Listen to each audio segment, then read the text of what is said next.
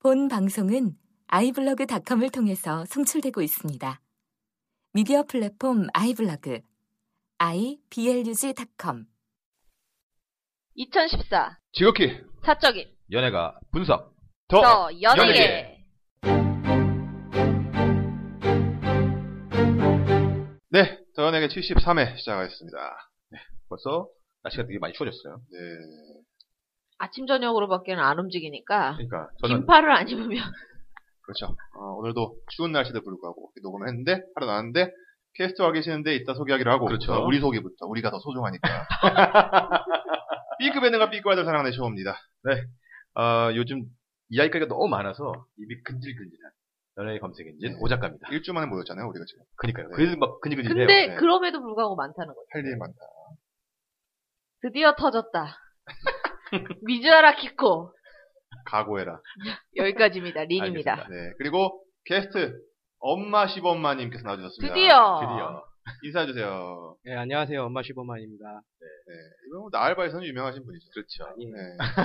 독을 얼마 늘, 전에도 늘 댓글로만 뵙다가 네, 얼마 전에도 독을 살포해가지고. 그러니까. 네, 그러니까 원래 엄마 시범마님이 예전에 한번 나오시겠다고 했는데 그때가 이제 그런 얘기 하셨거든요. 네. 팝송 관련되면 내가 한번 나오겠다. 아, 근데 이제 저희가 없었잖아요. 그렇죠. 그러다가 이 이날이 저희 왔습니다. 팝송 그 저희 내한 특집 하고 나서 바로 네. 연락이 오셨더라고요. 나를 불러라 팟빵 리뷰 읽겠습니다. 네. 플라티나님께서 더닝에서 지옥선생 누베 이야기하시면서 린님이 언급하셨던 김영아 씨.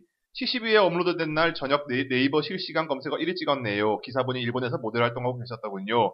한 번 이혼하시고 이번이 두 번째 결혼이라고 하네요. 결혼 상대는 아키모토 야스 씨와 함께 AKB48을 만든 사업가라고 하더군요. 약간 어둠의 사업가시죠 음. 아무튼 더내기가 언급한 날 실검 1위 찍은 거 보니 린님의 예지력은 정말 후덜덜하네요라고. 저 진짜 그날 깜짝 놀랐어요. 음. 보고 나서 분명히 내가 이걸 분명히 이걸 녹음을 어디서 들었는데. 얹었는데 그래서 무슨 데자뷰 보는 건가? 막 이런 생각이 드니까요. 근데 한국 사람들만 모르지 그 영화가 되게 일본에서 유명해요 나름 버라이어티도 많이 나오고 그다음에 그- 용화라고 있네요. 네, 용화 용화 아, 네. 근데 어찌됐든 그러니까는 일본 발 소식에 의하면 그 일본 지인들도 말리는 말릴 정도의 약간 위험하신 분이에요. 아, 음. 저 어둠의 아이 계신. 네네. 어, 그러니까는 뭔가 엔터테인먼트 사업이 잘 되려면 기획력과 돈이 있어야 되잖아요. 그리고 약간의 그 운인 듯 아닌 듯한 그런 미묘한 찬스들 그런 걸 만들어내신 그렇죠. 분이죠 그분이. 지상도 열심히 해야 되지만 지하에도 열심히 해야 되는 거 그렇죠. 아니겠습니까? 일단 알겠습니다. 윌님께서 더원에게 86위 축하 축하 제가 기분 좋아지네요. 앞으로도 수- 순위가 더 높아지길 바랍니다. 화이팅이라고. 아, 감사합니다. 아, 감사합니다. 86위. 그러니까 드디어 저 더연에게도 나알바를 네. 뒤이어서 네. 제치고. 하지만 지금 녹음날 바로 다음 날에는 나알바가 더 위에 올라갈 거라는 거. 그러네요. 아니 그러니까 왜냐면 저는 이제 더연 내일 목요일이다. 마담 뺑덕을 올렸으니까. 더연에게가 올라가는 것은 저는 나도 알바다의 힘이라고 봐요. 나도 알바가 지금 이제 계속 뭐 70위까지 올라가고 막 그랬죠. 65위까지 올라갔었나? 아 최고. 그렇죠. 그러니까 그런 도 힘을 계속 보이고 있으니까 더연에게도 같이 따라가는 것 같아요. 동방 동반 성장. 그렇죠. 동방신기 얘기하는 거 같아. 월터 화이트님께서 아 쇼님 MBK 명박 코리아 너무 음. 웃겼어요. 역시 나알바랑 더연에게는 헬스하면서 들으면 안 되는 금단의 방송인들 듣다가 웃겨서 러닝머신에서 자빠질 뻔. 니님을 사모하는 연하의 소- 소녀소녀들이 아- 이다지도 많다니 동갑인 저는 감히 명함을 못 내밀겠네요. 그래도 왜 님- 그래? 그래도 니님 아이시대루라고. 요즘 인, 닌님의 인기가 인기 폭발입니다. 네. 진짜. 그렇죠? 아니 제가 그 한동안 그 나알바에서만 얘기했었던 네. 그 금사빠 얘기가 있어요. 네. 예, 유명하죠. 네. 알죠. 그 그를 단념하고자 제가 금사빠 이제 모든 활동을 접고자 음. 했는데 자꾸 무슨 썸 타는 것 같이 자꾸 카톡이 와요. 어, 근데 카톡이 오면 내가 답을 해, 해야 할 수밖에 없는 마음인가 봐 지금. 그래서 또 카톡을 또 답을 해요. 그러면 또 이렇게 그래서 지금 되게 미묘합니다. 그러면 지금 우리 닌님을 사모하시는 우리 많은 청취자분들의 지금 마음이 네. 좀 썸만 사고 있어요. 썸만. 이 썸은 얘기를 뭐 굳이 여기서 해야 되는 이유가 뭘까? 그러니까. 네. 들으시는 분들이 뭘 느끼라고. 썸은 빨리 아, 뭐 탈수 대시하느라고. 있잖아. 메일을 보내라. 썸 타는 아, 건 자유다. 일단 알겠습니다. 나은야 세상의 중심님께서 케이블 방송에서 용감한 기자들이란 프로에 나오는 이야기들 얼마나 사실인가요? 조정민 나오는 거. 자극적인 이야기들 나와서 저게 얼마나 사실인지 궁금합니다. 아, 한지슬 씨 이번에 컴백한다는데 이걸 보고 확실히 소속사가 힘이 있으니까 컴백도 쉽게 이루어지는 것 같습니다. 별도로 요즘 사고 많이 치는 YG 패밀리 이러다가 어- 나중에 언제 한번 된통 당할 듯. 하나 더 이번에 칸타빌리 한국 버전 흥행될까요? 인지도가 있으니까 어느 정도 시청률은 나오겠지만 세 분의 의견은 어떠신지라고 했더니 별루다님께서 YG 패밀리가 된통 당하길 은근 바라시는 듯 별루다라고. 이 댓글이 GD 사건 나오기 전에 올리신 걸로 기억하는데. 그렇죠. 네. 그쵸. 예. 그러니까 이야, GD가 그 이분도 예지력이. 의지력이. 요즘 YG가 네.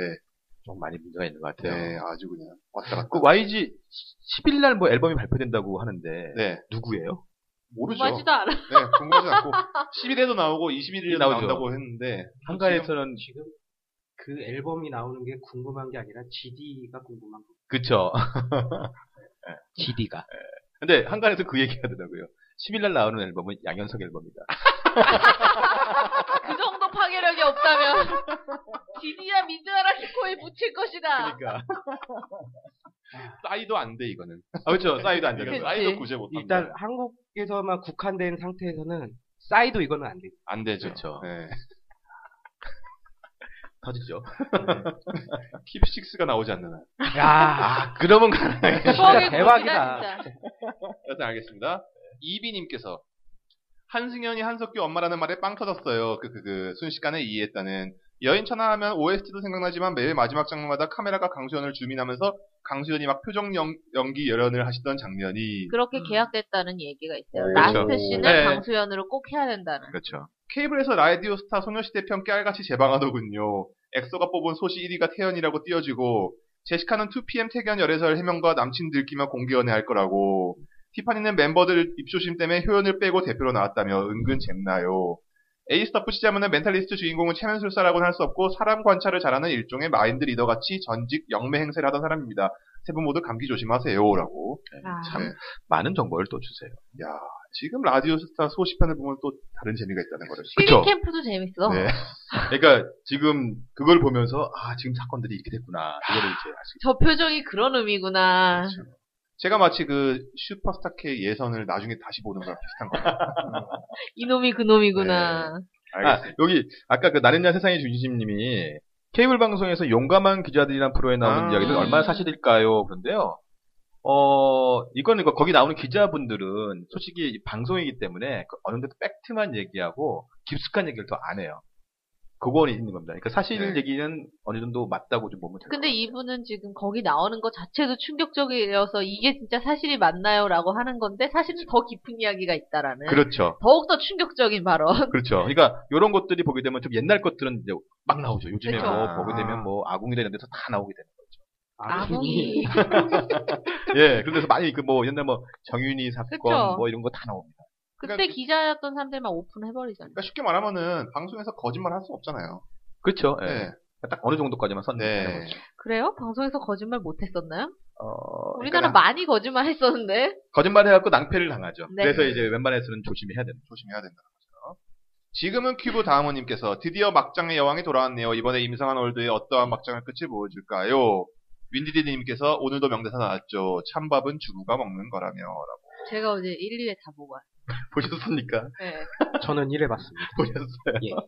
우리 1회를 본 동지들끼리의 공통적인 네. 의견은 누가 와도 이건 막을 수가 없다. 음. 진짜 이거는 첫 장면부터 첫 아, 장면 한번 진짜. 서, 서술 좀 해주시죠. 네, 해주세요. 간단하게. 차가 딱 왔는데 도착을 딱 하는데 그게 클럽이에요. 근데 클럽인데 거기에 문을 딱 열고 누가 딱 나왔는데 색깔이 좀 다르죠? 색깔, 옷, 옷 색깔이 다르죠? 예, 옷 색깔이 이 목탁 두들기고 이게 스님이어야 스님 되는데 선글라스를 쓰고 있어요. 아니 그래가지고 그럴 그 것 같아. 거기서부터 그게 처음 여주인공이야! 네. 예, 거기서부터 처음 터졌다가 안에 이제 클럽 안으로 들어가요. 사람들이 있는데 보잖아요. 그러더니 갑자기 그 플로어로 스테이지 위로 들어가 올라가더니 그 승려 복장을 탁 번- 벗어 던지고 그 안에 또, 그렇죠. 야시시야. 예. 네. 그러면서 춤을 추는 거예요. 그게 시작이에요. 아니 근데 더 재밌는 건 뭐냐면 거기 이제 옆에 두 명이 더 분장 쇼를 해가지고 나와요. 한 명은 무당 옷, 한 아, 명은 맞다. 뭐 엄마 엄마 무슨 저기 엄마로 분장해가지고 그러니까 엄마 분장한 애가 바로 그 백옥담입니다. 임성환의 조카. 임성환의 작품만 나온다는 전설의 여배우 또 하나 있죠. 나타샤. 나타샤가 남자 이번에 주인공입니다. 송원근. 그 다음에 또 우리 예, 임채무 아저씨. 예 미칠 것 같아요. 임성환 아빠 전문 배우. 근데 어찌나 그 올케 언니 훈계를 하는지 그래서 댓글이 아주 주옥 같은 댓글이 있더라고요. 그러니까 그 하도 시누이들한테 당했나봐. 이렇게 시누이를 못됐게 그냥 들들들 볶는 걸 보니까. 음, 그럴 그러니까 수 결혼 있겠- 생활이 순탄치가 않았잖아요, 네. 작가랑. 사실은 제가 이제 압구정 배관은 안 하려고 했어요. 우리가 이제 오르라고 금지해서 우리 금지라고 그렇죠. 했듯이 그래서 안 하려고 했는데 벌써 이제 댓글이 올라와서 그래서 근데 제가 아직 금, 압구정 배관은 일부 조사도 안 했어요. 네. 근데- 보지 마세요, 차라리. 예. 근데 제가 보면서 이런 얘기 하고 있습니다만 이거는 막장 드라마가 아니라 괴물 드라마예요. 괴물이에요, 몬스터에 네. 진짜. 아니면은 그 인성한 그 평행 우주라고 하죠. 맞습니다. 절대 일반인이 상상할 수, 범접할 수 없는 그런 마인드를 갖고 있어서 정말 최고입니다, 최고. 알겠습니다. 아, 얘기하지 말라고 해도 얘기할 수밖에 없는 현실이 그러니까요. 그렇죠. 다나와 38님께서 악녀 특집 듣고 추억이 방울방울 들으니 다 기억이 나서 정말 신기했어요. 한 명 더 추가하자면 올해 종영한 빛나는 로맨스에서 조한이 연기했던 장채리가 있었어요. 자기 엄마가 주인집 딸이랑 바꿔치기 한 사실을 모른 채 살다가 친딸한테 밀리면서 온갖 거짓말과 악행으로 몸에 날아다 결국엔 자기 엄마 손에 바보가 되면 끝이 나는 연민정만큼 아니지만 방, 당- 방영 당시에는 어머니들 수다에서도 꼭 오르내리던 인물이었지요라고 제가 그때 그 빛난 노매스 할 때 옆에 제가 잘 키운 딸 하나를 보느라고 그걸 많이 못 봤어요. 기본적으로.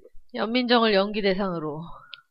옳소. 생각하셨군요. 저는 딱 보면서 했어요. 연민정이 올해 연기 대상이다. 그리고 최우수상은 장보리고. 방보리. 안 줄 수는 없으니까, 네. 타이틀롤이니. 이게 연민정이 받을 것 같다는 느낌이 팍 드는 게 보니까 그 축구 국가대표 그 광고를 하는데 네. 연민정이 나오더라고요.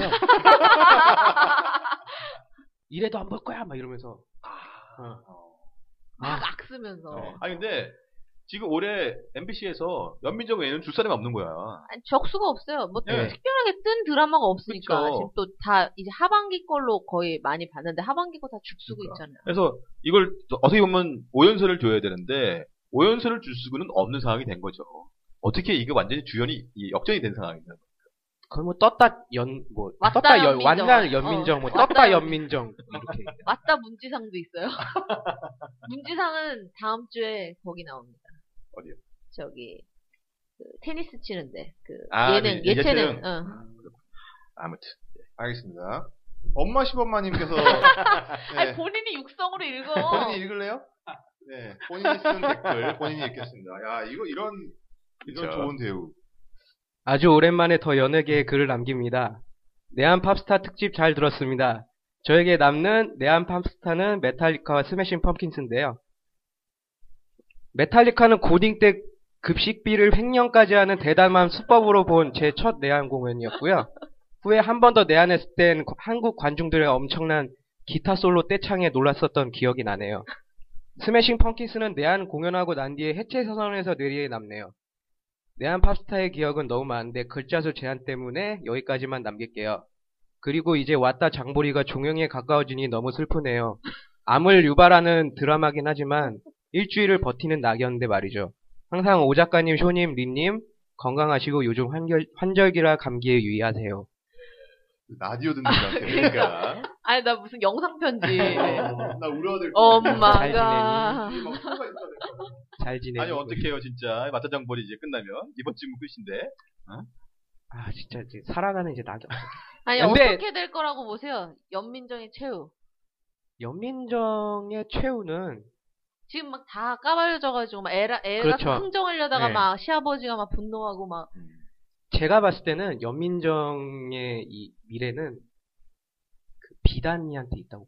아, 그렇지. 한국 맞네. 정서상. 그렇지 한국 전사 비단이한테 그렇죠. 있죠. 우리나라의 제일 무서운 법, 정서법이 그렇죠. 있잖아요, 정서법. 그러면 비단이가 엄마를 용서하는.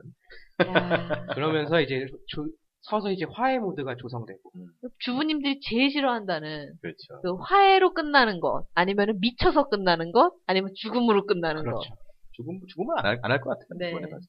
네. 아 제가 메탈리카를 처음 내한했을 때 예. 만났습니다. 아, 진짜요? 진짜요? 진짜 만났어요. 아. 저는 급식 그때 빙땅까지 쳤는데. 저는 그때 그냥 그 멀리서 봤거든요. 네, 저는. 그렇죠. 왜냐면은 앞자리는 이제 비싸니까 그 멀리서 봤는데도 저는 정말 황홀했는데 그 네. 만났을 실, 실제로 보셨으니까. 예, 네, 저는 이제 인터뷰 때문에 가서 아, 죄송합니다. 이거 기타 솔로 떼창이란 게 입으로 하는 떼창인 거예요? 그러니까 이야.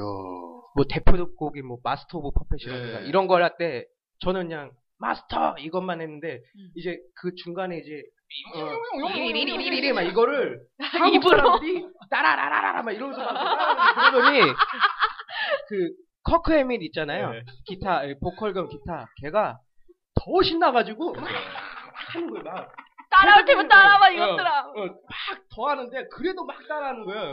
그러더니 더 신나가지고 막 무슨 영어로 막 뭐라고 하는데 저는 진짜 그때는 저는 그때 광란의 분위여가지고 음. 진짜 그건 안 들리고 기타만 들리니까 어.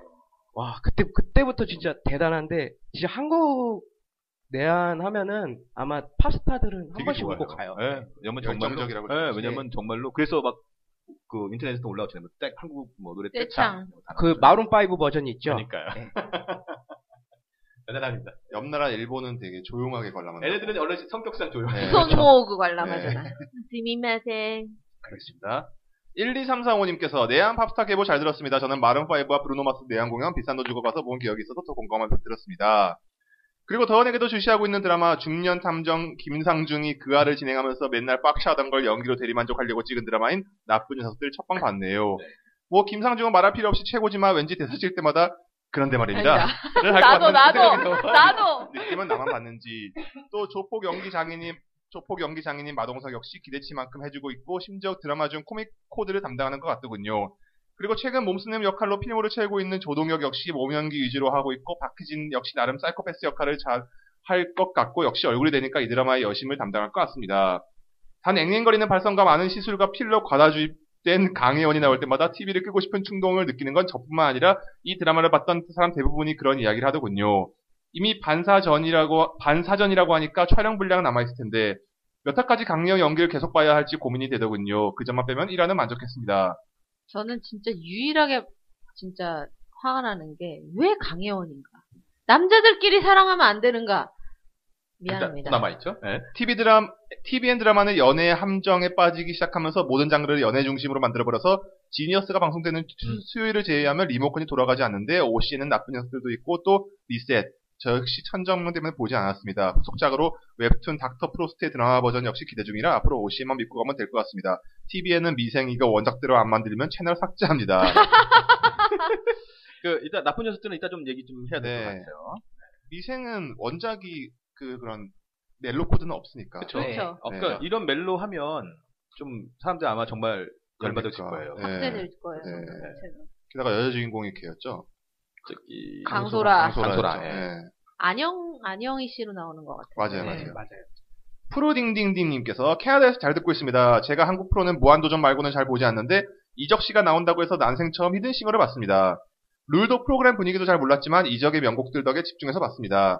오늘 무도에도 이 씨가 라디오 특집으로 나왔던데 두 프로그램을 연달아 보니 이적 씨가 TV에 더 많이 출연했으면 하는 바람이네요.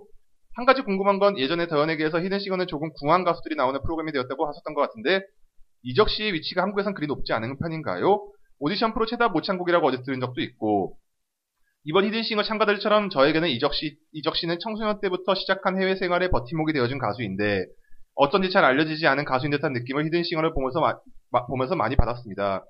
예전에 무도 음악 특집에서 유재석과 페어로, 나오, 페어로 나오- 나온 후에 신문기사 중에 무도가 또 한 명의 묻혀진 가수를 발굴했다는 기사를 보고 무도빠인 저, 저조차 울컥했던 기억이 또 있네요. 아무튼 이번 주 더연에게서 감상을 공감하며 들을 수 있는 프로그램이 하나 더 생겨 벌써 기다려지네요. 오 작가님, 표님, 민님.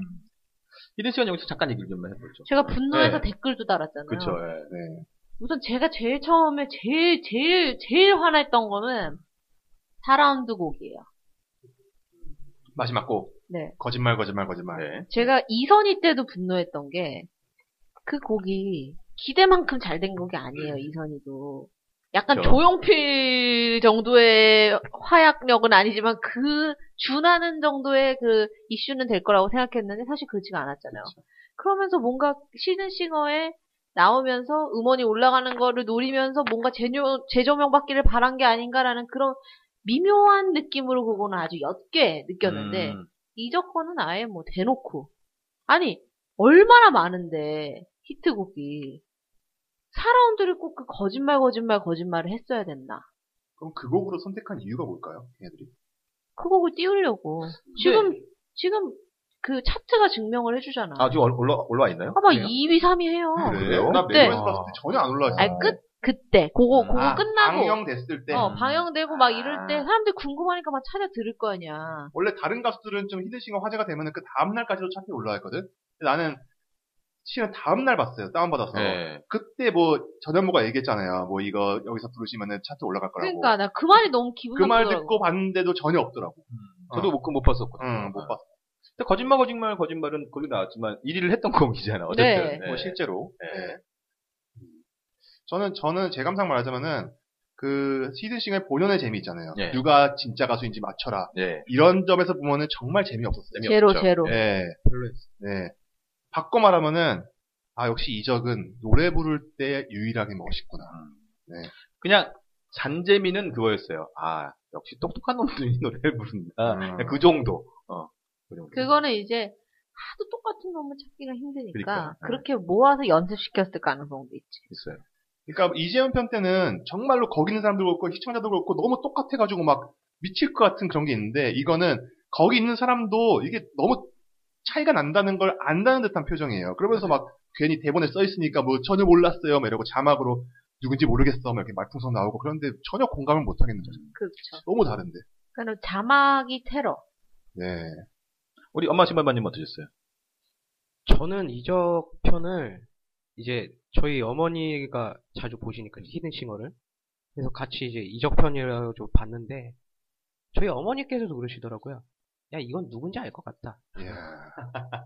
정말 제가 요즘에- 대표적인 막귀인데도 알겠더라니까요. 예, 요즘에 하도 이제 이적이 많이 나오고 노래도 많이 나오고 그러니까 어머니도 이제 다 들으신단 말이에요. 그렇죠. 그러더니 누군지 목소리 알 것 같다. 근데 이제 너무 오봤더니까 이번 거는 재미없다 그러더라고요. 근데 어쨌든 계속 보셨던 프로그램이니까 계속 끝까지는 보시더라고요. 그렇죠. 뭐 그냥 전 팬심으로 그렇죠. 노래 부를 때 그냥 멋있었다. 이적의 노래를 좀 듣고 싶어서. 예. 그러니까 사실 이적의 그, 그, 그 노래 부를 때 약간 떨림 같은 게 있잖아요. 그게 지금 애들이 모처럼 많이 못하는 거 맞아요. 네. 너무 못했어요. 그리고 제가 요번에 그래서 한번 일단 게시판을 들어가 봤어요. 그랬더니 게시판에 이적 얘기는 없고, 죄다 송은이 욕이야. 우리 소연님이 계속 지적했던 것처럼, 나만- 송, 송은이가 대체 왜 나오냐 하면서 앞으로 없애야 된다 뭐 계속 내 야, 나오더라고요. 나만 그 생각하는 게 아니었구나. 뭐 처음으로- 저도 그 생각했는데 처음으로 생각이 메이저화가 됐어. 그러니까. 네, 아니, 그러니까, 그래서 봤더니, 그러니까, 제가 봤을 때는 아마 그 소문이 말이 그나마 잘 하니까 이렇게 편집을 한 것 같은데, 이게 어떻게 보면 소음이 된다는 거지. 맞아요. 그렇죠. 네. 그래서 송은이 씨도 좀 자제를 해야 될 것 같고, 짝간 요또 하나. 네네. 제가 오늘 보다가 기사를 봤어요. 드디어 우리 승환이 형님이. 인순이 편 다음이 이승환입니다. 아, 오. 아, 난 너무 기대가 되는 거야. 그래서, 어. 그러니까 나는 그러니까 승환이 형 아무래도 한 시즌 4나 이후에 나오지 않을까 했는데, 그러면 4라운드는 천일 동안인가요? 그렇죠. 아니죠? 근데 그렇게 승환이 형 같은 되지 경우는 좋은 노래가 너무 많으니까. 너무 히트곡이 너무 많으니까 아, 그니까. 근데 이제 그러니까 약간 빠른 곡도 하나 넣어줘야 될 것 같고 덩크슛 이런 거 넣어주면 좋을 것 같고 아, 근데 좋죠. 그대가 그대를 그거 아. 넣었으면 그렇죠. 저는 옛날 거, 원래 좋은 날이라든지, 음. 뭐, 그다음에 정말 세상에 뿌려진 사랑만 사랑만큼, 음. 그다음에 아. 그러니까 요번에 어떻게 될지 모르겠는데 기사에 보면 그러더라고요. 승환 형이 자기가 만약에 히든스케이 보면 아, 난 밴드를 하기 때문에 밴드 음을 들려주면 내가 나가겠다. 그래서 한쪽은 다 이렇게 그- 객석을 없애고 밴드를 만들어야 이야. 된다. 그래서 만약에 그렇게 된다 그러면 이건 대박인 거지. 그렇죠. 정말. 아니 근데 그 체리미 뮤직비디오 나왔던 게 세 가지 소원인가? 세 가지 소원이 안 돼. 뭐 하나 나왔었어요. 예. 나도 그대 사랑해 뭐 이 노래 나왔던 것 같은데. 그게 세 가지 소원일까? 그지? 아니에요. 아니에요? 네. 아 그건 첫 네, 그- 번째는 네, 소원. 그게 세- 세 가지 소원이고. 하여튼 이 노래 나왔는데 난 그 노래하고 저기 백으로 뮤직비디오 틀어주면 재밌겠다. 네. 네, 이루, 이루어질 수 없는 가오즈치 나오고. 그러면 천일 천일 동안 할 때는 저기 우리 저기 그치. 인표 아저씨 예. 여기 뭐 그거는 고영욱 나오는 것만큼 현실성이 없어 가오즈치 나왔어 저기다 가오즈치. 네. 마음에 들었습니다. 알겠습니다 기바기바님께서 98년도에 MBC에서 대왕의 길이라는 영정조 시대의 사극이 있었죠 전 재밌게 봤었지만 어른들은 생각이 달라서- 달- 달랐었나 봅니다 빨리 끝내버리더라고요 그때 영조 역은 박근영 씨, 사도세, 사도세자 역에는 그 드라마의 극본을 쓰셨던 임충 씨의 아드님인 임호 씨가 맡았었는데 박근영 씨가 아주 실감나게 보는 사람이 정내미가 떨어질 정도로, 정도로 신하들과 사, 사도세자들을 들들 볶았었죠. 지금 비밀의 문에서는 영조는 얌전한 편이네요. 크크크. 비밀의 문에서도 귀를 씻는 장면이 나오지만 그때 박근영 씨가 아주 신경질을 팍팍 내며, 내며 결벽증 걸린 사람 마냥 귀를 씻는 장면이 인상적이었습니다. 잘 기억이 안 나요. 대항의 길. 그러니까 거기에 뭐 사진도 이렇게 보여주셨는데 캡처한 네. 거를. 네. 그러니까 박근영 제목만 기억나. 네, 제목은 기억나는데 박근영 씨가 영조라 아, 영- 되게 연기를 잘하셨을 거는 같아. 기본적으로. 근데 지금 이제 문제가 우리 조선 의계 사- 살인 사건 이거 비밀의, 비밀의 문. 문. 아 좀 안타까워요. 보- 우리 손님은 좀 보셨나요? 아니요. 아직 안 보셨어요. 한석규만 보여. 한석규만. 맞아요. 여기에서 가장 큰 문제는 그런 것 같아요. 그러니까 지금 시청률이 계속 하락이에요. 그러니까 저도 이거 보면서 어, 왜 이렇게 하락할까? 그러니까 한석규 플러스 뭐 다 연기자 잘하는데 가장 큰 문제는 지금 이재훈이잖아요. 이재훈하고 그 유정인데 유정이하고 왜 러브라 왜 러브라인을 막 엮으려고 하는지 여우란 엮을 것 같아요. 이해가 안 가는 거예요. 왜냐하면 왜냐하면 사극에서 남자 남자가 괜찮으냐 어. 미안하구나 하면 사랑이 돼. 근데 제가 봤을 때 이 비밀의 문은 그렇게 할 필요가 없다고 보거든. 유정이는 그냥 유정이 남들은 그냥 탐정으로 가면 되거든. 그래서 왜 그래서 그럴까? 중전이 특이하게 시작해서 러브라인으로 갈 수밖에 아. 없어요. 좀 안타까워요. 비밀의 문. 알겠습니다. 비비님께서 비밀의 문은 역사 왜곡이 너무 심해서 보기 힘드네요. 영조를 어디 사이코패스로 만들어 놓진 않나. 진짜 사이코패스에 가까웠던 사도세자를 공화정인이 뭐니 실드치지 않나. 대왕세종이나 불멸의 이순신 때는 왜곡이 좀 있어도 작가가 얘기하고자 하는 바가 잘 드러났는데 비문은 그런 것도 아니고 거기다 연기 잘한다는 배우는 다 몰아- 모아놨는데 어째서 연기가 다 따로따로 노는지 이재훈은 패션왕에서도 그렇고 드라마에서는 연기가 별로네요. 영화나 계속했으면 좋겠고 김유정 씨도 아직 성인 연기를 하기에는 모자란 것 같네요. 오히려 해경궁 박은빈이 가장 연기가 볼만하네요. 그리고 듣고 쓴 얘기가 아니라 그냥 제가 얘기하고 싶었던 얘기를 쓰자면 최근 보고 있는 예능 중에 제일 재미없는 건 YG 연습생 서바이벌 믹스 매치네요. 겨우겨우 참으며 오늘 방송편까지 봤는데 아무래도 포기해야 될 것 같네요. 프로그램이 그냥 합격자가 정해진 면접인데 이걸 왜 보고 있어야 하는지 이유를 모르겠는 정도네요. 윈 때만 해도 해- 윈, 윈 때까지만 해도 양현석이 똑똑하다고 생각했는데 믹스 매치를 보니 멍청해 보여요. 아이돌 팬들이 원하는 건 저들끼리 사이좋은 모습인데 서로 날 세우는 모습도 아- 모습이 아니고 대중이 원하는 건 쫀득하게 긴, 장감 있는 서바이벌인데 이- 이도저도 아닌 느낌 볼 때마다 짜증나서 이제 포기하겠다 싶네요라고 미스 앤 배치는 그거를 보게 되면요, 네. 그냥 누구가 지금 일곱 명 중에 여섯 명은 이미 그 여섯 명은 정해져 있어요. 음. 근데 자꾸 거기에서 막 그런 거예요. 야, 우리 여섯 명이 쓰는 무대는 이게 마지막이겠지? 아, 아쉽다. 막 이런 얘기를 자꾸 하게 만들어요, 걔들이. 그러면서 그때 그 B팀이었을 때 팬들을 결속시키면서 양원석이 한 말이 있어요. 해체시키거나 재조합해서 나오게 하겠다. B팀으로는 데뷔 못한다. 그러니까 그냥 연습생 세 명 중에서 괜찮은 하나 더 붙여서 그냥 6 플러스 1으로 해서 7명으로 나오는 거예요, 결국은. 이제 윈보 윈 때보다는 지금 화제가 많이 안 되는 것 같아요. 그렇죠. 알겠습니다. 지금은 큐브 다음은님께서 오 작가님이 쇼시 린양 소격동을 어찌 들으셨나요? 저는 처음 들었을 때 노이즈인가 했어요. 세 번 정도 듣고 가사와 그리고 배경이 된 소격동 사건 찾아보니 대장이 왜 이런 식으로 만들었고 아이유를 선택했는지 20대 여가수 중 대중성과 이 노래를 할 수 있는 두 가지를 동시에 겸비한 여가수는 아이유가 유일하다고 생각해요. 그리고 저는 12살 때부터 대장 팬이었기에 지금도 굳이 기대해요. 대장에 대한 비판이 좀 강했지만 당연하다 생각합니다. 이번 앨범으로 이용이 될지 아님 조용필이 될지 정해지는 거라 대장에게는 가수로서 굉장히 갈림길이 될 것 같네요. 위대한 뮤지션이냐 아님 한철 가수냐. 아 그리고 저는 게스트분의 의견과 반대입니다. 개인적으로 대장 솔로 1, 3집까지는 저는 가장 명반이라고 생각합니다. 라고. 그 우리 말씀하신 것 중에 이용이 되느냐 조용필이 되느냐. 네. 그러니까, 이용. 예, 그러니까 네. 당시에 정말로 잊혀진 게. 조용필이 주가를 올리고 있을 때 이용이 나와서 완전히 정말로 그 당시 저 아, 기억하지만 잊혀진 계절이 워낙 떴거든요. 그래갖고 조용필이 대상을 받아야 되는데 갑자기 이용이 받는 거야. 우리로서는 정말로 황당한 아. 사건이었어요. 그리고 나서 그 이제 정도로 뜬 거지. 어, 엄청난 거죠. 근데 이용이 그리고 나서 바로 이제 이후에 그 뭐 여자 뭐 이렇게 뭐 이렇게 무슨 불륜 사건이 스캔들. 터지면서 이제 미국으로 아, 도망간 거죠. 꼭 그 당시에 미국을 잘 가요. 예, 그렇게. 갈 데가 그밖에 없었나 봐요. 아하. 미국이라도 갈 데가 있으니까 좋은 거죠. 아, 돈은 있었으니까. 네. 근데 그, 이제 들었을 때, 서태지를 원래 좋아하는 사람들은, 서태지의 그 원래 그 특유의 음률들을 좋아하는 사람들은 엄청 네. 좋아하겠다. 왜냐면 막, 뭐, 진심인지 가식인지 모르겠지만 스타들이 막 썼잖아요. 막 트- 트위터에 막 오늘은 잠 못 드는 뭐 밤이 될 듯 막 음. 이러면서. 근데 그 이 트- 정도는 아니야. 어, 트위터가 대박이었죠. 어, 어떤 거였나요? 대장 때문에 잠을 설쳤다. 막. 언제부터 대장이야? 본인이 언제부터 진해- 대장으로 진해 보는- 아. 대장은 이수만이잖아. 근데 그 소격동을 아이유 버전을 그 들었을 때 이게 저는 처음에 이게 그냥 아이유가 노래를 부르고 서태지가 작사 작곡하고 뭐 앨범을 낸다 이게 아니라 둘이 서태지 같이 버전이 하는- 음. 예, 이제 10일 날 나온다고 예, 하더라고요. 또 있더라고요. 네, 그래서 그럼 서태지 버전은 서태지 특유의 스타일로 가고 차라리 아이유 버전은 아이유 특유의 스타일로 갔으면 더 좋지 않았을까 그런 생각이 문득 들더라고요. 왜냐하면은 이게 들었을 때 이게 서태지가 자기가 원하는 색깔대로만 이렇게 하세요. 보면은 사운드는 겁나게 화려한데 목소리가 미치잖아요. 원래 서태지 그렇죠. 예, 스타일이잖아요. 예. 그래가지고 아 이거는 제가 봤을 때는 아 이건 아이유 그냥 아이유 스타일로 한번 갔었으면 더 낫겠다라는 생각이 음. 좀 들었어요. 그 특유의 냄새들이 있어요. 그쵸. 나따따따따 이런 식의 그 특유의 그 그게 되게 올드하게 느껴지더라고. 저는 처음에 들었을 때는 조금 별로였는데 몇 번 듣다 보니까 어 괜찮네. 근데 그냥 듣는 것보다 뮤직비디오를 보면 좀 더 쉽게 이해가 되면서 그냥 제가 그래서 아 이건 뮤직비디오용 음악이구나 이런 생각이 좀 들었어. 뭐, 나와봐요. 이거. 성공개니까. 저는 저기 풀 앨범이 나오기 전까지는 함구하겠습니다. 네. 아 그러겠습니다.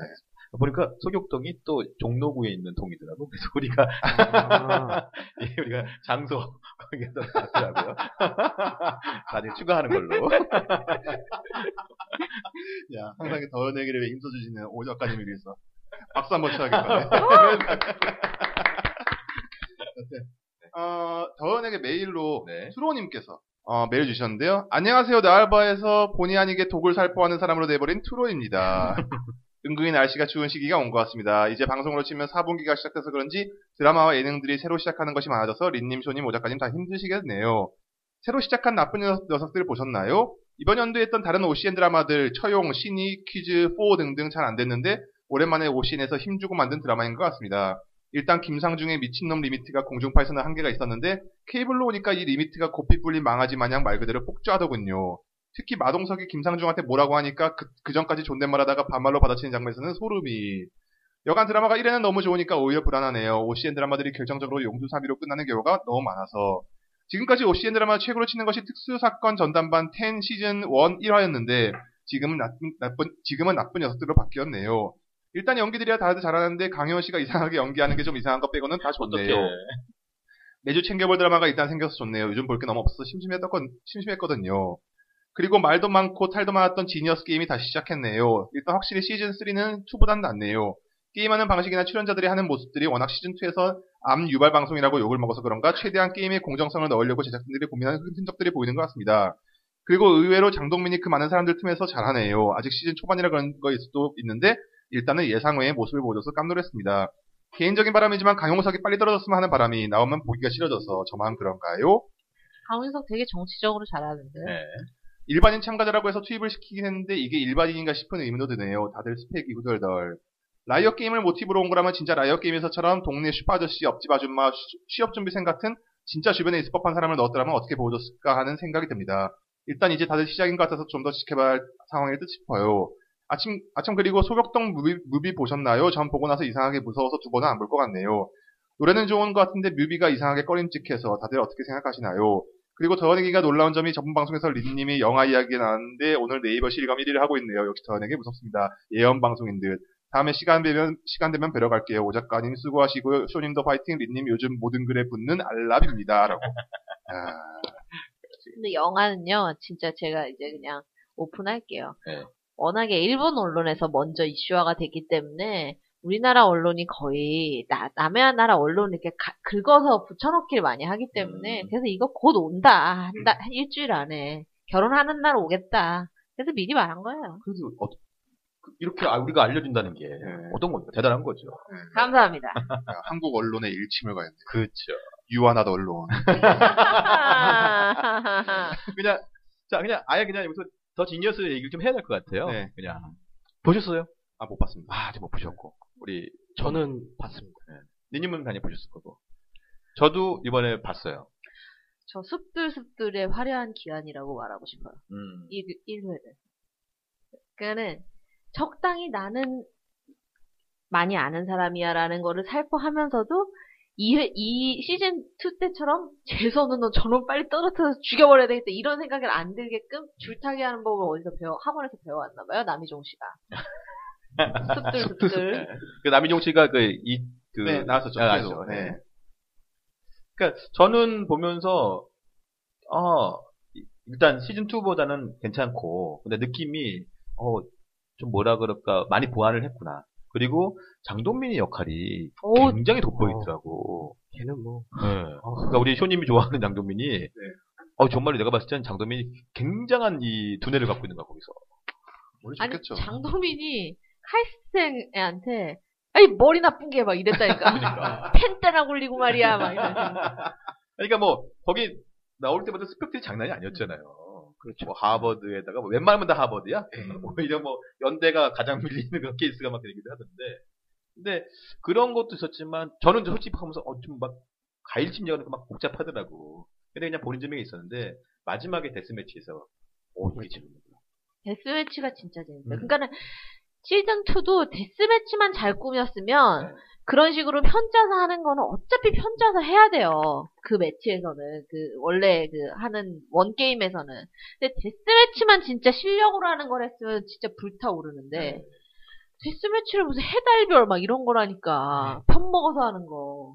거의 침묵질이었죠. 그러니까요. 그때, 는 그러니까 저는 어떠 혹시 시범만 어, 엄마 시범마님이나 님님은 이렇게 데스매치 보면서 한번 본인도 나라 한번 이렇게 했겠다 뭐 생각한 거 있으세요? 저는 내용량이 부족해가지고 따라가는데 바빴어요 아, 네, 저도. 이게 어떤 거예요? 뭐 저- 사- 설명이 좀 복- 복잡하긴 하지만 이렇게 숫자를 99에서 이제 백 100에서 0까지 해놓고 여기를 다섯 번의 기회가 있나? 뭐 이렇게 기회가 있으면서 열 자기, 자기가 숫자를 이제 먼저 내놓고 내가 만약에 1을 내놨다. 그럼 손님이 만약에 2 나누면 손님이 이기는 거예요. 근데 안 보이게 쓰는 네, 거지. 안 보이게 쓰는 그러니까 거죠. 누가 어떻게 했는지는 모르고. 근데 이게 쉽게 그 10개씩 단계가 떨어지면 이게 그 떨어진 불이 게 보이는 떨어 거예요. 불이 꺼져. 어. 그러니까 대충 얘가 몇을 썼겠다라는 걸 불이 꺼진 걸로 맞춰야 되는 거야. 저는 거기서 이제 이거 뭐 설명 들으시는 청취자분께서는 잘 안 보시면 잘 모를 텐데 저는 보면서 그 생각을 했어요. 아 저거 그러면 나라면 처음에 0을 쓰고 두 그래. 번째도 0을 쓰고 아. 그러니까 아예 이 이승을 저- 먼저 상대편에게 주는 거죠. 그러면 상- 상대편은 제가 봤을 때는 어떻든 간에 10 이상은 떨어지거든. 그때 공격을 시작하는 거죠. 20. 아, 그러면 얘는 뭐지? 그러면서 공격을 시작하면 완전히 무너뜨릴 수가 있다는 거죠. 그 생각을 좀 해봤었어요.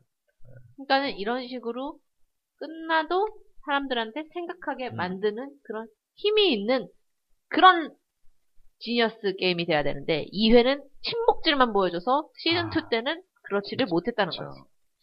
그러니까 수현님 제가 올려놨으니까 한번 꼭 네, 보세요. 챙겨보게, 재밌습니다. 챙겨보겠습니다. 네. 그러니까 아까 니님이 말씀하셨지만 강용석이 되게 정치적이다. 아, 나 정말 제일 싫어. 엄청 정치적으로 했어요. 아, 음, 1회 때. 저도 진짜. SNL 아. 전자 보기 싫더라고요. 그건 아예 안 봤어요, 저는. 네. 보지 마요. 네. 아니 이번에 1회 때 저는 가장 큰 수혜자는 강용석이라고 봐요. 네, 그래요. 수족이 맞- 3명이 생겼잖아.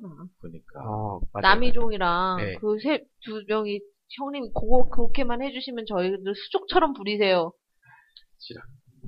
뭐 이건 정말 개인, 개인, 개인적인 사견이지만 정말 그렇게 그런 식으로 강용석이가 그러니까 정말 강용석이가 저 그랬으면 좋겠어요. 저 앞으로 10년 절대 정치 안 나갑니다. 선언하면 내가 보겠어. 근데 그러지 않을 사람이기 때문에. 10년 후에 대통령 선거 나가면 어떡하려고. 나라가 절대- 망하겠죠. 절대 그러지 않을 사람이라는. 그러니까 그 네. 사람은 이미 벌써 17년인가? 그래서 총선 16년이죠. 16년 총선 생각하고 있기 때문에. 아니 속의 목적을 지금 달성하면서 살아가고 있는 거예요. 그 사람은 그러니까요. 이 방송 일 얼마나 재밌어. 그래서 네. 이미지 세탁 다 해주고. 돈도 벌고. 그렇지. 자, 아, 저기 우리 이 네이버 메일이 뭐였죠? 더 E 이티이티 골뱅이 네이버닷컴. 네, 그렇습니다. 그, 뭐, 더 지니어스 게임은 아마 계속 좀 보시면 재미가 있을 것 같아요. 뭐, 시즌2처럼 좀 실수하지 않으면 좋을 것 같고. 작년에 아주 개망신을 당했던 슈퍼스타 K5에 네. 비하면 이번 슈퍼스타 K6는 좀 낫죠. 우리 좀 쇼님. 나요, 좀 나. 어, 떠세요 아, 제가 이번에 못 봤어요. 아, 못 보셨군요. 죄송합니다. 아니 근데 11이 결정됐어요. 선정이 됐는데 네, 네, 그건 봤죠. 뉴스로만 봤죠. 옛날만큼 파괴력이 없어. 네. 마마시 반전님 어떠세요? 일단은 벌써 그 벌- 목소리에 풀이 죽었잖아. 진짜 이거는 일단은 아 이거 어떻게 설명해야 될지 모르겠는데 탑11 딱 보자마자 아 이거는 왠지 시즌 5 때처럼 흥행이 안 될 것 같다. 이것밖에 생각이 안 들어요. 위탄 3가 될 것 같은 강한 느낌이 들었습니다. 저는. 그거는 어떻게 보면 좀 이렇게 기대감을 줄 만한 사람이 없었다는 거. 음, 그러니까 저는 아직도 아직도 슈퍼스타 K 시즌 2가 너무 내리에 남아 그쵸? 있기 때문에 네. 그거를 존박과 허각이 딱 허각이죠. 껴안는 거. 그렇죠. 음. 그게 왜 그러냐면 뭐 존박이나 허각은 일단은 허각은 잘 스토리- 된 거고. 어. 스토리텔링도 있는 애였고 존박은 또 거기에다가 요게 메모도 되잖아요. 되죠. 얼굴도 네. 되고 어, 예, 액면가가 그다음에 되니까. 아이 아메리칸 아이도 그렇죠. 예. 거기에다가 또 장- 김지수하고 장재인도 장재인. 있었고 여러 그렇죠. 명 다 있었잖아요. 그다음에 저기 본능적으로 아, 강승. 그치 강승윤이. 예뻐졌다. 우리 또 우리 보람이. 그렇죠. 예뻐졌다. 예뻐졌다도 네. 있고 다 잘 됐어. 그러니까. 이보람 말고 박보람. 네. 그렇죠.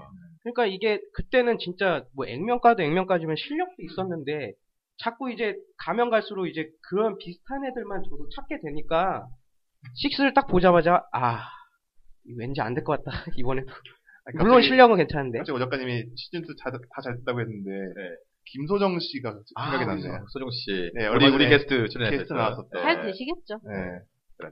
근데 저는 슈퍼스타 K 이제 요번 식스 탑 11은 여자가 별로 안 보여. 원래 슈퍼스타 K가 네. 경향이 그렇잖아요. 그러니까 그 친구도 이해난가 그 저기 키센크라이군가 네. 거기 나왔 그 네. 출신 친구가 있는데 그나마 그 친구는 그- 제가 봤을 때는 한- 그래도 한 탑 5까지 가지는 않을까 싶은데 그리고 또 하나는 참 좋아하는 거. 너무 출신들이 많아요 이번에. 음. 아 맞다 생 아마추어가 별로 없다니까. 그렇죠. 뭐 가이드라든지 뭐 이런 사람들. 근데 음. 그거는 그 쇼미더머니도 마찬가지였어요. 근데 쇼미더머니하고 슈퍼스타 K는 좀 다른 네. 쇼미더머니는 진짜 돈을 벌려고 나온 거고 그리고 쇼미더머니는 일단은 가수가 아니라 그건 이제 힙합이니까 아무래도 그 파이가 작잖아요. 그러니까 어쩔 수 없지. 그리고 오늘 보니까 그 로이킴 앨범 네, 나왔다. 음원 1위 했던데요. 예. 네. 어, 그 노이킴이 저도 아직 못 들어봤는데 얘기 들어본 사람 그러더라고요. 딱 노이킴 스타일. 음. 작년에 그 스타일이라고 하더라고요. 들어보셨어요? 아니요. 전 음, 들어봤어요. 어, 어때요? 네. 맞아요. 딱 그 말이에요. 음.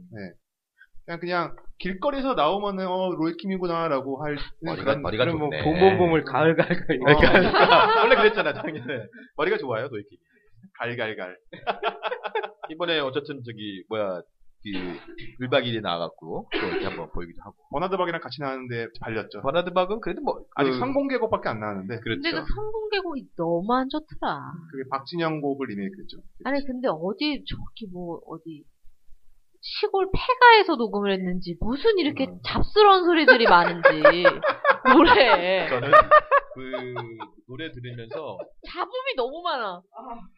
약간 연, 연, 그러니까 물론 지금 신인이긴 하지만 연습생이 부르는 느낌을 좀 받았어요 근데 맞아요. 어 근데 들으면서 야 진짜 이놈은 울림통 진짜 대단하다 소리가 너무 큰 거야 그래서 야 이 목소리는 정말 대단한데 그리고 살 좀 뺀 것 같은데요. 맞아 아, 사람 그랬나? 조금 아, 네, 뺐었죠. 좀 뺐어요. 뭐 그 선공개곡이 박진영 씨 리메이크 곡이고 네, 나. 타이틀곡은 조규찬 씨가 작곡을 했다고 해가지고 아 그래요? 어 네. 좀 그럼 괜찮은데 기대를 하고 있습니다. 네. 근데 아직도 그 호흡 있잖아요. 음. 레미고 그 노래가 나와도 버나드가 생각이 나요. 그렇죠. 길거리에서. 음. 그러니까는 사람들이 사실은 버나드한테 원하는 건 약간 그런 계열인데 이 성공개곡이 너무 지르는 곡이 나온 거예요. 맞아. 심하게 지르고 심하게 고음을 왜냐하면 지금 1집인데 너무 박진영이 욕심부린 것 같은 느낌 너무 들더라고요. 그리고 그 존박 때만 해도 박 앞에 존이 붙고 이런 게 되게 신기했었는데 지금은 너무 많아요 그런 애들이. 많죠. 그렇죠. 네, 구분이 안 가 이제. 는 슈퍼스타 K도 브라이언 박이 있잖아. 네. 아, 박 네. 씨가 정말 음. 대단하네요. 채널박, 세리박, 지성박, 어, 그러네. 그, 버나드박, 존박. 그네파 거기까지. 엄마 이거 내가 말 안 했다. 저도요. 예. 저는 요 슈퍼스타 K 잘 돌아가자면 슈퍼스타 K 지금 11에 저렇게 뭐 이렇게 요 여울 밴드나 버스터리드 그다음에 미카 이런 친구들 있잖아요. 네. 아 미카. 제가 봤을 때는 이 친구들이 좀 초반에 탈락하지 않을까 그럴 것 같아요. 그런 생각이 좀 들어요. 아 근데 미카가 의외로 이렇게 사람들한테 그 우리나라 사람들 약간 그런 거 좋아하잖아요. 합창 이런 거 아, 그런 거 있죠.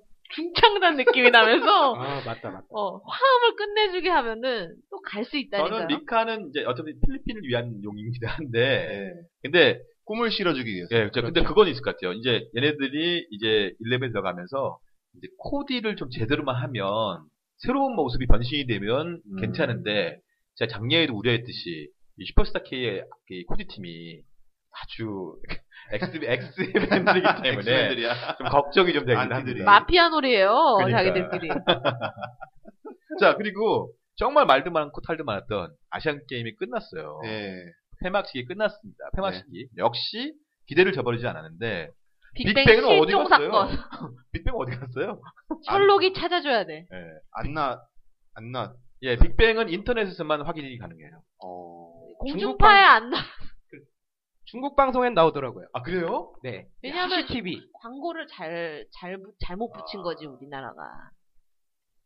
진짜 왜 그런 짓을 했는지 모르겠어. 그래서 나는 왜 그랬을까? 무슨 지리 때문에 그런가? 그 생각도 많이 이 때문이네. 승리 때문일 수도 있죠. 했거든요. 아, 이게 짐작 가는 데가 너무 많아. 네. 그게 함정. 그렇죠. 빅뱅은 일단은 TV에 나온 것부터 자체가 지금은 아니라고 생각해요. 빅뱅이 20일 날 앨범이 나올까요? 아, 진짜. 나와야 하는데, 예. 못 나와야 나. 하는데. 오늘, 오늘 이제 이게 네. 터졌으니. 네. 근데 양현석 스타일이면 밀어붙일 수도 있어요. 할 수 있죠. 네. 아니면 뭐, 그, GD 피처링 키코, 이런 식으로. 아. 그럼 대박이지. 네. 그럼 그러려고 이걸 푸는 거야. 그런 걸 수도 매치랑 있어요. 딜해가지고. 네. 혹시 아이. 나레이션 나오나? 아, 싫어! 네. 다메요. 똑같은 패턴인데 싫어! 자, 드라마 얘기 좀 몇 개 하겠습니다. 나쁜 녀석들. 보셨, 네, 봤어요. 네, 예, 봤습니다. 아, 역시. 네. 어우. 일단, 때깔이 좋아요. 네. 그 때깔로 일단 반 먹고 들어가는 것 예. 같아요. 어, 그리고 연기들이, 그 연기들이 죽이더라고, 진짜. 장혜연 빼고. 강연 다른 의미로. 어떡해. 네. 지금. 니님 어떻게 보셨습니까? 재밌었어요. 재밌었고. 근데 이제 문제는 뭐냐면은, 아, 좀 피로해요, 제가. 음. 좀 피로해서. 사실은 달달한 그런 연애물도 음. 지금 보기가 아주 힘든 상황인데, 아, 너무 세요. 세죠. 네. 그리고 너무 다들 인상이, 인상 찌푸리구나. 그래도 그나마 마동석이가 있으니까 그나마 다행이야. 그러니까, 그러니까 마, 우리 마, 마형, 마, 마오빠. 마동석이 그 영화 중에 이웃사람이라는 영화. 아, 예, 예, 예. 거기 나오는 마동석 그런 느낌. 그런 느낌. 맞아요. 아, 그러네요. 맞아요. 예, 예, 맞아요. TV에서는 그런 느낌을 볼 수가 없는데 예. 이번에 오신에서 그 모습을 보게 돼가지고 참 기분이 좋네요. 약간 결혼 전이야. 그런 것도 괜찮은데. 네. 네. 저는 조동혁은 그 예전에 그 이 OCN 드라마에 좀 무상가 뭔가 뭐 있지 않았었나요? 야차. 아, 야차, 야차. 야차. 그 느낌이 좀 받더라고. 어서, 어, 이거 괜찮네. 음. 전 천하무적 야구단 느낌을 받았는데. 난 이렇게 무서운 김상중은 처음 봤어요. 어, 진짜. 그래서 진짜 무섭더라. 거칠더라. 그러니까 그게 되게 웃긴 게 토요일 날 늘 단정한 옷차림을 하고 그러니까 단정한 가르마를 하고 그렇게 11시에 나오실 거면서 어쩜 그렇게 이 타이밍이 좋아요. 10시에 딱 나쁜 녀석들 보고 11시에 그것이 알고 싶다 딱 보고. 딱 잡는 거지 나쁘냐. 아, 근데 뭐 이거 아까 뭐 반사전 드라마라고 하지만 그 공을 들인 게 보이더라고요. 그래서 저는 어떤 장르 드라마기도 하고 그래서 좀 볼만하지 않겠나. 제가 원래 한국 드라마는 이렇게 다운받아서 보면서 빨리 감기 무조건 하거든요. 근데 이거는 한 번도 안 했어요. 응. 아, 안 되더라고요, 그게. 음. 안 돼. 네. 어, 그냥 이렇게 네. 보게 되는 거야. 어. 그래서 나쁜 녀석들은 좀 우리도 뭐 댓글에도 평이 되게 좋지만 앞으로도 계속 주목해 볼 만한 드라마인 것 같아요. 자, 그리고 마다정불이 이제 2회 남았습니다. 자, 아까 뭐 결말 다 어- 어떻게 될지 네네. 다 얘기했고 우리 연민정이 또 이제 연기대사 이거는 연민정을 안 주면 테러 나겠죠? 아니 또 악역이라 그렇게 테러 안 날 수도 있어요. 그럴까요? 네. 근데 지금 거의 와다정부리는 거의 연민종의 기사가 도배를 하고 있더라고. 음, 그래서 그렇죠. 불쌍한 거야 우리 오연서가. 갑자기 왜 이렇게 됐지? 근데 저는 이유리라는 배우를 네. 학교 4부터 굉장히 음, 좋아해서 그쵸. 좋아하면서 봤거든요. 원래 학교 보가 엄마 시모마님 아시잖아요. 학교 보는 예. 원래 임수정을 위한 드라마였단 맞아요. 말이에요. 네. 그쵸. 예. 근데 그 옆에 이율이라는 친구 캐릭터가 있는데 그 친구 캐릭터 가면 갈수록 너무 재밌는 거야. 네. 예. 그 약간 모범생인 남자애랑 사귀는 그렇죠. 예. 약간 불량한 미술하는 미술 전공에 이렇게 삐죽머리한 그쵸. 저 예. 헤어스타일이 되게 독특했죠. 예. 예. 단발 이렇게. 그, 그 다음에 나온 게 명성황후예요. 맞아, 맞아, 맞아. 됐어요. 그러니까. 아, 이게 얼마나. 그 다음에는 김수현 사단에서. 들어갔죠. 사랑가의 막. 그렇죠. 거기서 그냥 쩔뚝쩔뚝하고. 그쵸. 그런 홍조 부인. 음. 계속 이렇게 착한 것만 하고 사나 이랬더니만은. 하, 꽃을 피운 거죠. 그 노란 복처가 있었고 그 전에 뭐가 하나 있었던 것 같은데 엄마가 플랐다 말고 뭐, 뭐 하나 약간 좀 그 막 약간 그 악녀를 한번 했고 근데 네. 뭐, 기억 안 나는 거는 묻어둬도 돼요. 어, 네. 지금 기억나는 것만으로도 필모그래피가 너무 그쵸. 많으니까. 제가 기억하는 것 중에 반짝반짝 빛나는 그쵸. 아, 거기서도 아주 아주 악역 악녀 연기를 되게 잘 네. 보여줬죠. 아, 반짝반짝 빛나는 애도 아이, 나왔구먼. 그러니까 이제쯤 한번 받아도 이거는 노력상 아닌가. 아니 그러니까 어떻게 보면 사람들이 저도 이제 아니 나이가 많더라고. 아, 꽤 연기 경력이 꽤 네, 돼요. 10년이 네. 넘고 그러니까 충분히 줄만해요. 그래서 어렸을 또 하나의 때부터요. 배우를 만들어내는 거지. 기본적으로. 저는 그래서 되게 이제 뭐좀 막장에서 별로 안 좋아했지만 그래서 요거는 이거 잘 풀어가는구나. 음, 이유리가 연기 잘하는 것만큼은 다들 인정. 예. 그렇죠. 거의 멱살 잡고 일- 끌고 갔죠. 그쵸. 그치. 맞아요. 예. 근데 그거 외에도 마마도 되게 재밌어요. 어, 보셨어요? 아, 나는 진짜 근데 재밌는데요. 진짜 나는 연말에 송윤아가 상 타는 게 너무 싫어. 송인아는 상은 주겠죠. 최우수 네. 상 정도는 줄 최우수상 줍니다. 거예요. 근데 이거는 저기 대상을 못 주는데, 근데 너무 드라마가 이번이 재밌어, 되게 재밌어요. 이제 문정이가 이제 그 송유라가 암이라는 걸 알게 됐고요. 근데 거기서 끝났는데 어, 정말 막 기대가 되는 거야. 근데 그 정말. 문정이와 그 송윤아한테 어찌됐든 정준아, 정, 정준호와 홍종현이 발리고 있다. 그거는 그쵸. 네. 확실한 거죠. 맞습니다. 그러니까 요즘은 계속 내가 한 3회째 계속 얘기하고 있는데 주말이 재밌어요. 월화수목은 죽을 쓰고 주말이 뭐 옆에서는 가족끼리 왜 이래도 이 김상경 김현주의 이 케미가 너무너무 재밌는 거. 아니 오늘 아침에 정말 웃기는 기사 하나 봤잖아요.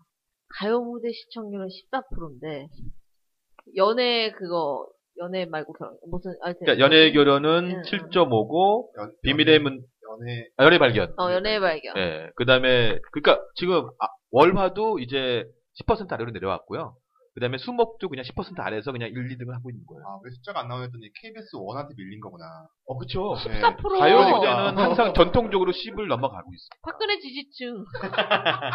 그 다음에 수요일 날인가? 그때는 생로병사의 비밀을 예, 비밀. 하죠. 아! 셉니다. 쎄쎄. 셉니다. 셉. 진짜 진짜 쎄. 할 말이 없 우리 어머니도 보시는. 네. 우리 엄마도 봐요. 저희 어머니도 보고. 네. 월요일 날에 시청률에 또 떨어진 이유가 유나의 거리가 있어요. 아. 아, 물론 유나의 맞네. 거리가 아직은 뭐 한 2% 미만 아우 하지만 퍼센트도 되게 재밌어요. 네. 제가 오늘 유나의 거리를 좀 얘기를 해보려고, 뭐, 자- 잠깐 얘기하려고 그러면, 유나의 거리가 이제 50부작인데, 40회까지 왔어요. 아, 이제 아, 한창 이제- 재밌을 예, 때네. 그러니까 이제 10분 남았거든요. 그러네. 그러니까 이제 우리, 우리 청취자분들도 이제 보시면 돼요. 그러니까, 예, 왜냐면 하 이제 그 유나가 소매치기였는데, 이제 유나가 이제 나 소매치기 안 해! 이렇게 선언을 했는데, 과연 어떻게 될지 모르는데, 갱생을 해야 재밌죠. 그렇죠. 근데 저는 이렇게 요번에 보다가 어, 정말 역시 김은경 작가의 이 느낌이 너무 좋다는 거예요. 그러니까 물론 고 사기를 치는 분들의 얘기긴 하지만 그냥 우리가 그냥 옆에서 볼 수 있는 분들의 모습인데 너무너무 좋은 거야 모습이. 솔직히 서울에 날 때도 배- 서울대전 대구부산 찍고 그쵸. 어, 했잖아요. 네. 그때 제비의 세- 생활상을 이렇게 심도 있게 그려낸 드라마가 한국 역사상 또 있었던가. 진짜 그, 그 작가님은 소위 얘기하는 쌈마이 있잖아요. 쌈마이의 느낌을 되게 잘 살린 거예요. 그렇죠. 근데 쌈마이를 너무나 풋풋하게 정말 사람 그렇죠. 냄새 나게 예. 만들어준다. 진짜 옆에 있을 것 같은 이런 그렇죠. 느낌. 그래서 저희는 우리 청- 우리 청취자분들께서 아마 유나이를 되게 좋아하시는 분들 많은데 맞아요. 또 이렇게 아직 뭐 보신 분 계시다면 지금 봐도 괜찮습니다. 지금 봐도 좀 이해는 좀 가능하시니까 늦지 않았어요. 예, 늦지 않았습니다. 보시면 됩니다. 오늘은 여기까지. 여기까지. 네. 어, 오늘 73회. 아, 여기까지 하고요. 다음에 또 뵙겠습니다. 끝!